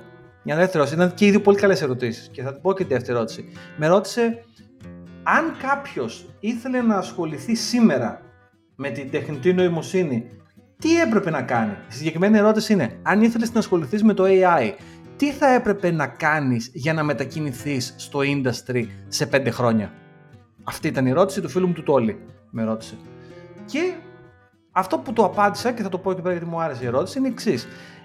το AI σαν industry χρειάζεται ό,τι χρειάζονται και όλα τα υπόλοιπα industries. Τι είναι αυτό; Front-end developers, back-end developers, designers, product people. Ωραία. Αυτά χρειάζονται. Γιατί ακόμα αυτά είναι products. Έτσι. Αν λοιπόν εγώ αυτή τη στιγμή μπορούσα και ήθελα να μπω στο AI, θα πήγαινα σε μια startup και θα έπαιρνα γνώση και εμπειρία σε κάποια από αυτά τα πράγματα. Εσείς, οι ακροατές μας, οι περισσότεροι μάλλον την έχετε αυτή τη γνώση. Αλλά υπάρχουν και άνθρωποι που δεν είναι προγραμματιστές, που δεν είναι designers, που δεν είναι product και δεν θέλουν να κάνουν αυτό το πράγμα. Είναι αυτοί οι άνθρωποι στην απέξω. Και η απάντηση δικιά μου είναι όχι. Δεν είναι. Γιατί το AI, εκτός από αυτά τα πράγματα, χρειάζεται και άλλα. Χρειάζεται για παράδειγμα να σκεφτούμε τα economies of scale. Πώς, κάνει, πώς είναι economically viable αυτό το πράγμα. Τι ε, ε, business models μπορεί να υπάρχουν που να το κάνει sustainable, έτσι. Είναι τα προφανής, αλλά χρειάζεται και πολλή έρευνα. Επίσης, υπάρχει μεγάλο ethical ερώτημα. Ηθικά, πού σταματάμε, πού ξεκινάμε. Είναι σωστά ερωτήματα αυτά που πρέπει να γίνονται και να βλέπουμε, γιατί αυτά τα ερωτήματα σε 5, 10, 20 χρόνια θα το ρωτάνε οι κυβερνήσεις. Τα ίδια τα κράτη που θα θέλουν αυτό να το κάνουν ε, ε, regulate. Οπότε ε, υπάρχουν και ethical πράγματα. Να, να πω και ένα τελευταίο και θα τελειώσω. Και υπάρχει και το social κομμάτι. Είναι πραγματικότητα ότι κάποιες δουλειές θα φύγουν από τη μέση. Έτσι. Σοσιοπολιτικά προβλήματα. Και αυτό που συζητάνε πολύ για το εγγυημένο εισόδημα και όλα αυτά είναι μία απάντηση, αλλά μπορεί να υπάρχουν και άλλες. Πώς να πω, τελικά αν θες να ασχοληθείς με την τεχνητή νοημοσύνη και οτιδήποτε, αν την βάλεις σαν κέντρο του ενδιαφέροντό και κινηθείς γύρω από αυτή, είσαι μέσα σε αυτό το industry. Αυτό. Το ίδιο όμως είναι και μια γενική παρατήρηση αν θες να ασχοληθείς με την πληροφορική. Είναι ακριβώς την ίδια τέτοια. Ναι. Ναι, αυτό, αυτό θες να πεις. Ε, βέβαια νομίζω ότι ένα, όπως λες και εσύ George, ένα mental acrobatic που γίνεται εδώ αυτή τη στιγμή είναι η πιο, ο πιο πολλής κόσμος, ίσως επειδή του αρέσει να φουσκώνει πράγματα, όταν ε, βλέπουν ή διαβάζουν θέματα περί ηθικής ε, του artificial intelligence, και όλα, όλα αυτά τα ερωτήματα τα οποία πρέπει να θέσουμε και να, ε, να συζητήσουμε, αμέσως στο μυαλό τους κάνει ένα άλμα και νομίζει ότι έχουμε φτάσει ήδη σε state ε, super intelligent και είμαστε πώς ας πούμε θα κάνουμε contain το Skynet. Μπράβο.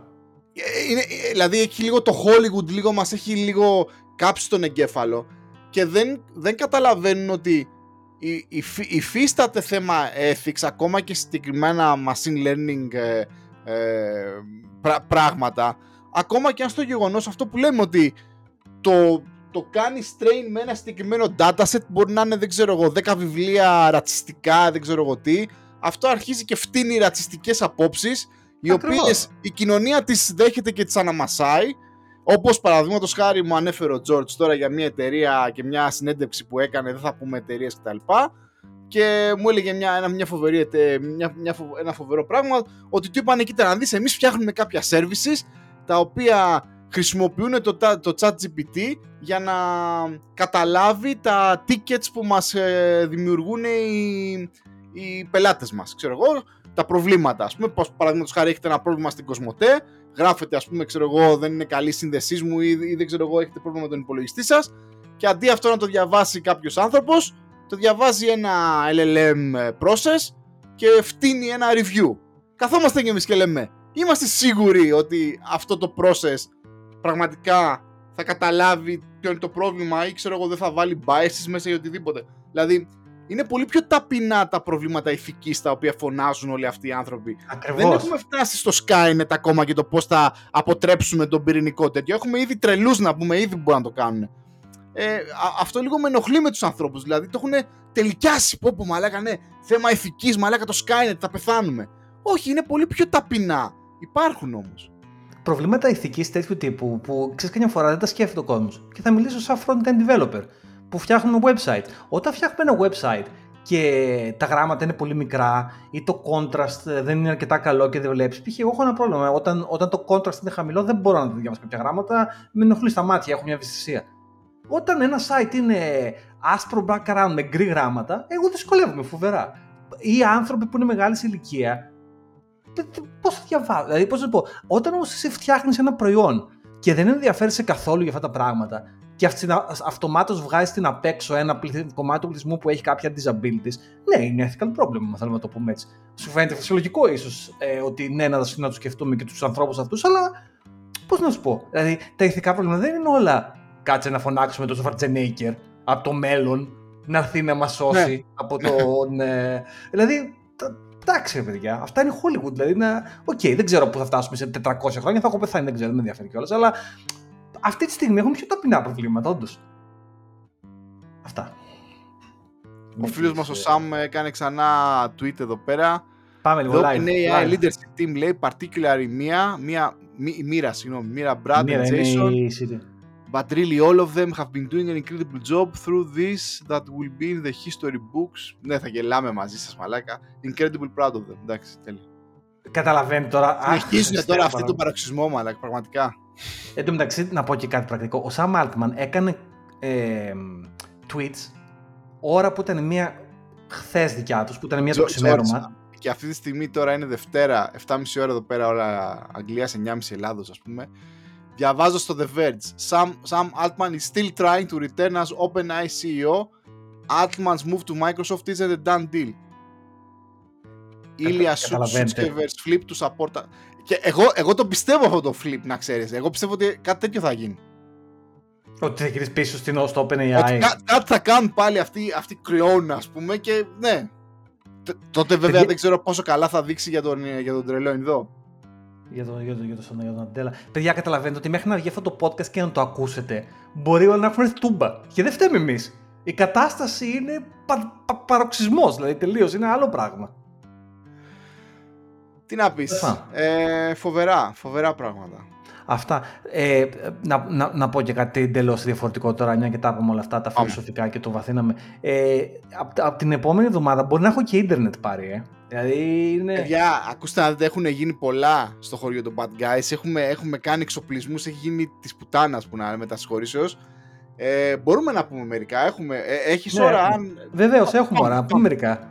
Παιδιά, να πούμε... λοιπόν, θέλω να μιλήσω γιατί είναι φοβερό, ένα φοβερό δράμα για τον George η φάση του George με το ίντερνετ. Πραγματικά, εγώ αν ήμουνα στη θέση του George, παίζει καταρχήν, δηλαδή το συζήτηκα και με τη γυναίκα μου.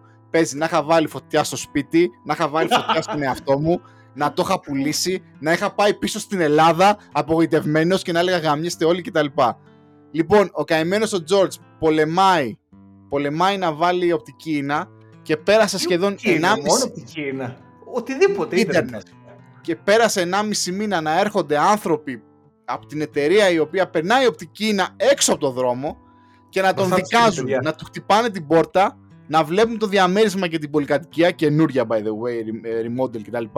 Και να του λένε δεν πρόκειται να γίνει τίποτα. Δεν γίνεται τίποτα. Εντάξει, εγώ θα είχα αυτό, αυτό πυρποληθεί, έτσι. Κομ, παιδιά, κομμωδία. Όπως πες, πες, πες. Και λίγα λέει, λέει πραγματικά. Και δεν είναι μόνο. Λίγα λέει διότι η πραγματικότητα είναι ότι κάθε φορά που ερχόταν ένας από αυτούς, μου πρίζανε το σηκώτη. Μου στέλνανε, μου στέλνανε email να οργανώσουμε ποια ώρα. Εγώ καθόμουν σπίτι από τη δουλειά ή ξέρω εγώ δεν μπορούσα να βγω και γιατί, να πάω για τρέξιμο γιατί το περίμενα τον μάστορα. Και ερχόταν μας το ράτζα κάθε φορά διαφορετική. Κατέβαινα από το βαν, κοίταγε το πεζοδρόμιο, κοίταγε για την πολυκατοικία και ήταν λίγο η φάση κλειδαράς από το αμάν. Όσοι είστε μεγάλη σε ηλικία και το θυμόσαστε αυτό το σκετσάκι που έχει κλειδωθεί ο παιχταράς έξω το διαμέρισμα, φωνάζει το κλειδαριά και με το φρένο κλειδαράς του λέει τα κλειδιά. Ε, είναι ακριβώς το ίδιο και με αυτό. Ερχόταν αυτός και έλεγε ε, Πού είναι το καλώδιο; Ποιο καλώδιο είναι μεγάλο. Αν πήγε καλώδιο θα φώναζε εσένα. Μα τι λες. Δεν υπάρχει ούτε καλώδιο, ούτε οπτική είναι, ούτε κόπερ, ούτε τίποτα. Και τέλος πάντων με αυτά και με εκείνα περάσανε περάσανε έξι μήνες είναι η αλήθεια από τότε που έχω μπει σε αυτό το σπίτι. Γιατί τον πρώτο μεγάλο παπά τον έφαγα από την ε, αντίστοιχη εταιρεία ΟΤΕ. Πώς έχουμε τον ΟΤΕ στην Ελλάδα, τώρα έχουν την BT, η οποία BT ήρθε και είπε Α, δεν έχεις καλώδιο, δεν μπορεί να γίνει τίποτα. Και λέω, παιδιά, τι εννοείται. Άντε, γεια. Τίποτα. Και φύγανε. Δεν στείλανε ούτε μάστορα, ούτε πήραν τηλέφωνο. Ε, ούτε, πώς λέει το τραγούδι, γύρνα πίσω ή έστω τηλεφώνα. Ένα τέτοιο, τίποτα. Μηδέν. Ε, Τέλος πάντων, ήρθαν κάτι Σουηδοί, να μην τα απολογούμε και σας τα πρίζω και εσά. Ήρθαν κάτι Σουηδοί, μετά από πολύ μπρος πίσω, μπρος πίσω και παρακάλια κτλ. Ήρθαν, τρυπήσαν μια τρύπα στον τοίχο στο σπίτι, περάσαν από την Κίνα από μέσα έξω και τώρα αυτή την εβδομάδα θα σκάψουν και τον δρόμο. Και επιτέλους θα έχουμε ίντερνετ. Αυτή τη στιγμή έχω 10 Mbps, θέλω να ξέρετε. Το podcast αυτό βγαίνει σταγόνα σταγόνα. Δηλαδή είναι, είναι podcast τσίπουρο. Kilobyte, kilobyte, ναι. Ναι, είναι podcast τσίπουρο, παιδιά. Βγαίνει το κοιτάς που έρχεται στα γόνα το κιλομπάιτ. Πραγματικά περιμένουμε σαν το Άγιο Φως να, έρθει το, ναι. να έρθει η οπτική, να ενεργοποιηθεί, να ανάψει. Ναι, θα, κάνουμε, θα βάλουμε βεγγαλικά, θα κάνουμε και street party. Εκεί πέρα ε, ο George έχει ίντερνετ. Φοβερό. Βέβαια, Φοβερό. μια και είπε Άγιο Φως ε, πάρει. Ε, Έκανες και εσύ κίνηση infrastructure να πούμε Άγιο Φως έρχεται και το, και το μαζεύουμε και τέτοια. Για, για πες λίγο Μεγά, μεγάλο, μεγάλο project. Είναι ένα από τα project τα οποία πάντα ονειρευόμουν και τώρα που, που είμαστε και σε δικό μας σπίτι και τα λοιπά. Λοιπόν, παιδιά, ε, εγκατέστησα solar, solar, solar panel. Όχι ο Πάρης μόνος του πάντως. Να το Όχι μόνος, τα έκανε μόνος του. Ε, ε, το έλεγα και την περασμένη φορά. Νομίζω ότι τα έχω ξαναπεί. Το έλεγα και την περασμένη Ανέφερες, φορά. Ναι. Πόσο ενδιαφέρουσα ήταν η διαδικασία τελικά να δοκιμάζεις και να ρωτάς και να βρει την κατάλληλη εταιρεία. Έμεινα πάρα πολύ ευχαριστημένος. Πάρα πολύ ευχαριστημένος. Γενικά, αν θέλετε, ε, μπορώ να τους προτείνω τους συγκεκριμένους. Δεν μπορείτε να κάνω διαφήμιση κτλ. Ε, η εγκατάσταση διήρκησε δύο μέρες. Πλάκα-πλάκα. Ε, Έχω μικρό σύστημα γιατί δεν είχα μεγάλη επιφάνεια δυστυχώς στο σπίτι. δεν έχει σημασία το μέγεθος πάρει, πώς το χρησιμοποιήσει. Ναι, είναι αυτό, είναι αυτό. Ε, σχεδόν το σύστημα φτάνει στα 4, ε, στα 4 κιλοβάτ, 4 με 5 κιλοβάτ. Ε, ε, δηλαδή είναι και, δεν χρειάζεται να πάρεις και έξτρα άδεια κτλ. Αυτό που έκανα βέβαια, το update που έχω σε σχέση με το τέτοιο, είναι ότι αντί για 5 κιλοβάτ ε, μπαταρία έβαλα άλλη μία, την έκανα δεκάρα και τι κάνω τώρα, με βάση όλα αυτά που έμαθα από όλα αυτά τα τυπάκια που ερχόντουσαν και προσπαθούσαν να μου πουλήσουν συστήματα και μου λέγανε πώς, πώς ουσιαστικά μπορείς να βγάλεις λεφτά αυτή τη στιγμή και δεν είναι με το να πουλάς ε, ενέργεια πίσω γιατί έτσι κι το, το δικό μου το σύστημα είναι μικρό. Ε, χρησιμοποιώ την μπαταρία και τη φορτώνω κάθε βράδυ 12 με 5 που είμαι στο ειδικό τιμολόγιο με χαμηλή ε, μονάδα Οπότε ευελπιστώ ότι ο επόμενος λογαριασμός της ΔΕΗ, τουλάχιστον και μόνο από αυτό το optimization, αντί δηλαδή να φορτώνω 10 και 15 kW με 30p λέω εγώ το, την τέτοια. Και εδώ τώρα. Ναι, να τα φορτώνω με 9 όπως είναι τώρα ή 12.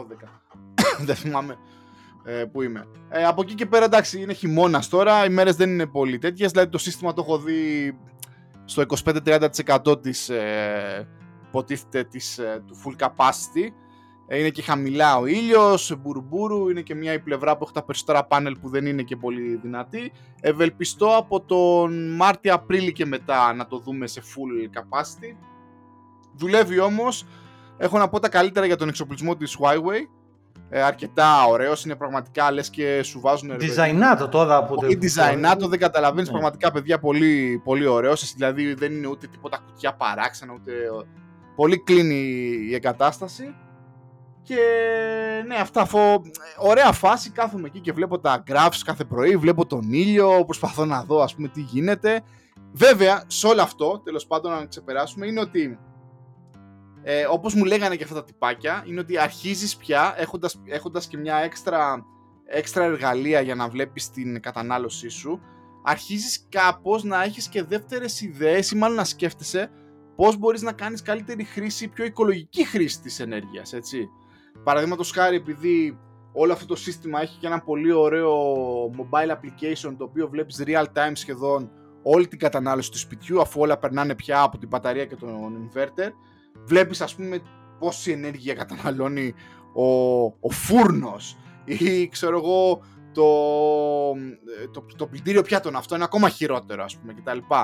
Και λες κοίτα να δεις και αρχίζεις και καταλαβαίνεις τι σημαίνει να παίρνεις καλύτερης ενεργειακής κλάσης συσκευές ή να ναι. δοκιμάζεις ξέρω εγώ θα πούμε για μια άλλη αγορά δεν ξέρω να δοκιμάζεις αν τελικά ένα air fryer είναι πιο οικονομικό από το να βάλεις το, το ίδιο κοτόπουλο στο φούρνο και κάτι τέτοια. Εντάξει, δεν θέλω να γίνω πολύ σπαστικός, αλλά βλέποντας καθημερινά το, πώς, το ενεργειακό προφίλ του σπιτιού, αρχίζει και καταλαβαίνεις πού σπαταλάς ενέργεια και πού όχι. Το οποίο είναι ωραίο ταξίδι, ρε παιδί μου, να γίνεσαι λίγο πιο έτσι, aware το τι κάνεις. Του στυλ μην αφήνεις όλα τα φώτα ανοιχτά ή α, πήγαινε και άραξε τις τις, ε, ξέρω εγώ, τα σποτάκια σε πιο σε low profile σποτάκια και όλα αυτά. Δηλαδή πιστεύω Ναι. θα κάνω και άλλα τέτοια project σιγά σιγά. Ε, ε, ε, γενικά το να έχεις δεδομένα, ρε παιδί μου, είναι μιας μορφής δύναμη. Το θέμα είναι πώς τα χρησιμοποιείς. Ε, ναι, εντάξει, ναι. λογικής, ναι. Αυτό Και να είναι, μην- το, είναι το δύσκολο, αυτό είναι. Αλλά τα δεδομένα τα χρειάζεσαι. Αυτή είναι η και να, αλήθεια. ναι, και να μην τρελαίνεσαι. Είναι ωραίο πάντως να βλέπεις ας πούμε σχεδόν real time την κατανάλωσή σου. Γιατί μέχρι τώρα είχα μόνο την αντίστοιχη εφαρμογή του provider, συγκεκριμένα είναι η British Gas και οι μαλάκες εδώ και τέσσερις μήνες ε, έχει χαλάσει αυτό το, το dashboard και δεν μπορείς να δεις τίποτα. Παρόλο που οι λογαριασμοί τους είναι σωστοί, αλλά το έχεις χάσει αυτό το capability. Εντάξει. Ναι, είναι. Μάλιστα. Οπότε αυτά και τα project εδώ των Bad Guys. Μπορεί να έχουμε ίντερνετ, μπορεί να έχουμε ηλιακή ενέργεια. Για όλα το αυτά. Lenovo μου δεν είπα, είπα για το, έχω πει. Δεν είπες, για το, δεν είπες αυτό που έκανες, που αυτοί που σε ξέρουν χρόνια από το ίντερνετ θα πάθουν σοκ. Παιδιά, ε, έφτασε, έκανα ένα κύκλο στη ζωή μου. 2007 ή 2008 πήρα το πρώτο μου iMac. Είχα πει τότε ότι δεν ξαναπαίρνω ποτέ PC και τα λοιπά και πράγματι δεν είχα... ξα- Βέβαια, είχα, έχω PC για gaming και τα λοιπά. Αλλά ήρθε η ώρα πια που το παλιό μου MacBook Pro, όπως σας έχω πει, έχει πεθάνει. Το έχω βάλει πια στο ντουλάπι. Και αποφάσισα λοιπόν και επένδυσα, να σε καλά Κυριάκο αν μας ακούς, σε, στο πρώτο μου PC μετά από χρόνια πήρα ένα Lenovo ε, G κάτι, δεν το θυμάμαι καν τι είναι. Έχω βάλει Linux, η εμπειρία είναι πάρα πολύ ωραία. Πολύ καλύτερη σε σχέση με την εμπειρία να έχω Linux στο MacBook Pro του 2015. Όλα δουλεύουν. Ε, Popo S φανατικά εκεί πέρα. Ε, Χθες μάλιστα έβαλα και με το Lutris, πώς το λέμε ρε George, Lutris. Λούτρις, ναι. Lutris Ναι. έβαλα και World of Warcraft, ενεργοποίησα ξανά και το subscription γιατί με, έτσι με πόρωσε ένας φίλος και ο George εκείνη τη στιγμή έκανε το ίδιο πράγμα. Αυτό. Μεγάλο, μεγάλο πράγμα αυτό. Ε, και κάθε βράδυ προσπαθώ έτσι να σπρώχνω τον εαυτό μου ως προς τη χρήση Linux και να δω τι μπορώ να κάνω. Ε, να βάζω τον εαυτό μου σε μια κατάσταση ότι ok, αυτό είναι το μηχάνημά σου τώρα, δες τι, τι, τι δεν μπορώ να κάνω. Ξέρεις, προσπαθώ να, κάνω- να κρατάω τέτοιες σημειώσεις. Μέχρι τώρα και το Warcraft μου το, το έβαλα και το Steam του μου το έβαλα και όλα μου τα apps και τα development tools τα έβαλα, οπότε ναι, οκ. Μ' μ' αρέσει αυτό. Κάθε βράδυ έτσι κάνω cheat τα Macintosh με το Lenovo. Δεν είναι. Το, το Linux έχει βελτιωθεί πάρα πολύ. Εγώ κάποια στιγμή το έπαιζα σαν στο PC μου, ας πούμε, σαν main. Εντάξει, τώρα επειδή το έχω game PC βέβαια εγώ αυτό, η αλήθεια είναι ότι το Windows είναι ανώτερο. Αλλά ναι, κοίταξε να δεις, τα πράγματα στο θέμα operating system δεν είναι τόσο άσχημο σαν κάποτε. Δηλαδή, εγώ και το Windows το 11 δεν είμαι εναντίον. Ωραίο, το ωραίο λογισμικό, εντάξει, δεν θα έκανα, δεν θα γράφα κώδικα μάλλον στο Windows 11. Όχι, δεν έχει μπορούσα. ασπαστικό λειτουργικό, ναι. Τι, Αλλά όμως, όχι, δεν είναι τόσο άσχημο. Δηλαδή, άμα βάλεις το WSL, αυτό το Windows Subsystem for Linux, ε, είναι πολύ καλό. Μιλάω ειλικρινά. Και πλέον μπορεί να κάνεις εγκατάσταση και εφαρμογές μέσω από εκεί με apt-get κτλ. Δηλαδή, έχεις πάρα πολλές δυνατότητες. Δεν είναι, άμα του δώσεις μια ευκαιρία, δεν είναι κακό. Αλλά τέλος πάντων, εντάξει, το Linux είναι λίγο πιο βολικό για developer. Αλλά για gaming, το Windows ακόμα. Ε, ναι, νικάει. εντάξει. εντάξει. Έβαλα στο, στο Nook Hard της τριετίας που έχω τώρα εγκατέστησα ξανά το Warcraft και λαγκάρει πιο το Warcraft δεν ξέρω γιατί Έχει, έχει ενώ δεν βαρύνει. λαγκάρει στο Lenovo ρε φίλε δηλαδή αν είναι δυνατό Ε, είναι πολλά τώρα. Είναι τα drivers που έχει το, το Ναι, Hades που είναι ναι. παλιά, είναι ότι οι Ναι, κάρτες του είναι ναι. πανάρχια. Το καινούργιο expansion έχει καλύτερα γραφικά και είναι πιο δύσκολο. Και εγώ δυσκολεύτηκα. Πριν κάνω αναβάθμιση στην κάρτα. αλήθεια γραφικών, οπότε δεν είμαι μόνος μου, δουλευόμουν. έτσι. Μιλάμε, Όχι, όχι. Το... πρώτη φορά είδα το Warcraft να, να κολλάει ρε φίλε να περπατάς να κάνει κο- κο- κο- έτσι, κοψίματα Ναι. δεν ξέρω Ναι. Ε, δεν φταίεις εσύ. Είναι, είναι Δεν φταίω. επιτυχίας. Να, να πω και κάτι άλλο βέβαια τώρα. Συγγνώμη, Παρακαλώ, λίγο το παρακαλώ. πηδάω και έχουμε πει ένα τελευταίο και θα σα αφήσω. Ε, πήγα στο Παρίσι πάρει πρώτη φορά. Ε, δηλαδή, το έχουμε, εντάξει, εσύ το ξέρεις γιατί σε έπαιξα. Ωραίος, αλλά ωραίος. Θέλω, θέλω να πω το εξής. Εγώ, οι πολλοί κόσμοι είναι. Εγώ δεν είμαι φοβερά ταξιδεμένος άνθρωπος. Δηλαδή, δεν έχω γυρίσει τον κόσμο, ρε παιδί μου, που πώ μερικοί άνθρωποι έχουν πάει και έχουν κάνει το γύρο του κόσμου. Και πήγα πρώτη φορά Παρίσι. Ωραίο το Παρίσι, αλλά εκεί που θέλω να σταθώ και θέλω να πω. Προφανώς οι περισσότεροι έχετε πάει, και αν δεν έχετε πάει, να πάτε, ωραίο είναι. Θέλω να πω, θα σταθώ σε δύο πράγματα. Ένα θα σταθώ που η μπύρα, το pint, κάνει 12 ευρώ και όπως μου, και όπως μου απάντησε ε, η φίλη μας η Χριστίνα μου λέει «Ρε George, κρασί ρε George». Έχει δίκιο. Ε, δεν ξέρω γιατί έγινε τόσο αγκλάρας και πήγαινα στο Παρίσι και έπινα μπύρα, αλλά τέλος πάντων έτσι μας βγήκε. 12 ευρώ η μπύρα το pint. Ε, το κρασί ήταν λίγο... Μάλλον συνέφερε καλύτερα, αλλά anyway, τέτοιοι αγκλάρες είμαστε. Μου έκανε φοβερή εντύπωση το 12 ευρώ. Και το άλλο το πράγμα που ήθελα να αναφέρω, κάτι που μου έλεγε ο Πάρης, μου έλεγε ο Πάρης να πας στο, στο Notre Dame, στην Παναγία των Παρισίων, να πας στην Παρα- Και πήγα, το ξέρετε φυσικά ότι έχει καεί, πιάστηκε η ψυχή μου. Παιδιά, λυπηρό μέχρι που δεν πάει άλλο. Βέβαια το δουλεύουν πλήρως, δηλαδή είναι full να την ξαναχτίσουν κτλ. Έδειχνε πώς ε, διαλέγουν δέντρα για να είναι καλά για τα, για τα ξύλα κτλ. Κάνουν φοβερή δουλειά. Ε, και ήθελα να το ανέφερα γιατί προφανώς μου έκανε εντύπωση, αλλά και ήθελα να πω ότι είμαστε τυχεροί που κάποια στιγμή το Assassin's Creed το παιχνίδι που είχε δεν, νομίζω δεν θυμάμαι πιο ακριβώς από όλα ήταν, που ήταν όμως στην. Ε, ε στη Γαλλία ήταν Γάλλος ο μάγκας, ναι. Ναι, και είχε πάει μέσα στην Παναγία των Παρισιών και είχαν κάνει 3D full ανάλυση τα πάντα και χάρη σε αυτή την ανάλυση που είχε κάνει τότε για το Assassin's Creed έχουμε πάρα πολλά εφόδια για να την επαναφέρουμε την Παναγία των Παρισιών όπως ήταν. Προφανώς δεν είναι μόνο αυτό, αλλά θέλω να πω ότι να ορίστε που και το πήγες, gaming πήγες και Λούβρο όμως, έτσι. Πήγες και Λούβρο. Παιδιά, λοιπόν, θα, τώρα θα είμαι full Ελληνάρας με το Λούβρο. Θέλω να πω τρία πράγματα και ε, θα χρησιμοποιήσω βαριά γλώσσα. Δεν υπάρχει άλλος τρόπος να το χαρακτηρίσω αυτό. Πρώτον και εκείνο θα πω ότι η Τζοκόντα είναι μια μούφα. Είναι ένα φέλι, είναι μια μικρή τοσιδά μαλακία τέρμα στον τοίχο. Μπροστά είναι ένα άπειρο πλήθος που δεν έχει καμία απολύτως ελπίδα να πας κοντά. Καμία καλύτερα να, σε, να φας τα γωνιά στα μούτρα. Πες το φίλο σου στον μπάνι, να σου μια γωνιά αυτός στα μούτρα να το φέρεις Μιλάμε για φοβερό, παίζουν με αγκώνες εκεί πέρα, δεν είναι. Δεν λες και πήγες μπάσκετ, ε, βιτέ, φοβερό. Anyway, απογοήτευση η Τζοκόντα και απέναντι από την Τζοκόντα, ρε παιδιά, έχει έναν πίνακα όλο τον τοίχο. Έσκασε ένας δεν θυμάμαι τώρα. Να, είδες και εγώ, είμαι μέρος του προβλήματος. Ούτε καν θυμάμαι το όνομά του. Αλλά έχει μια γιγάντια, ένα, ένα πράγμα, η πλήρη αντίθεση. Anyway, βλέπεις αυτή τη μαλακία και ξενερώνεις, αλλά, αλλά, πας στα ελληνικά εκθέματα και βλέπεις την Αφροδίτη της Μήλου και παραδίπλα που έχει τον, τον, τον Άρη και τα λοιπά, κάτι κλεμμένα γάλματα που τα πήρα δεν ξέρω και είναι φοβερά. Και ενώ λες πω πω ρε φίλε τι ωραία η Αφροδίτη Μήλο και τα λοιπά, πας και βλέπεις τη νίκη της Σαμοθράκης και την έχουν στη σκάλα λες και είναι βάζο της μάνας σου που έχει βάλει μέσα ξερά μπαμπού να πούμε έχουν τη νίκη της Σαμοθράκης είναι επικό είναι ό,τι. Ναι, και είναι στο σκαλάκι δεξιά, δεν ξέρω αν ακόμα. Και όπως κατεβαίνει σκάλες δεξιά. Ναι, πού να μετακινηθεί, πάρει είναι ολόκληρο κόσμο. Εκεί, εκεί, εκεί είμαστε τώρα, Κλοντ. Ναι. Εκεί.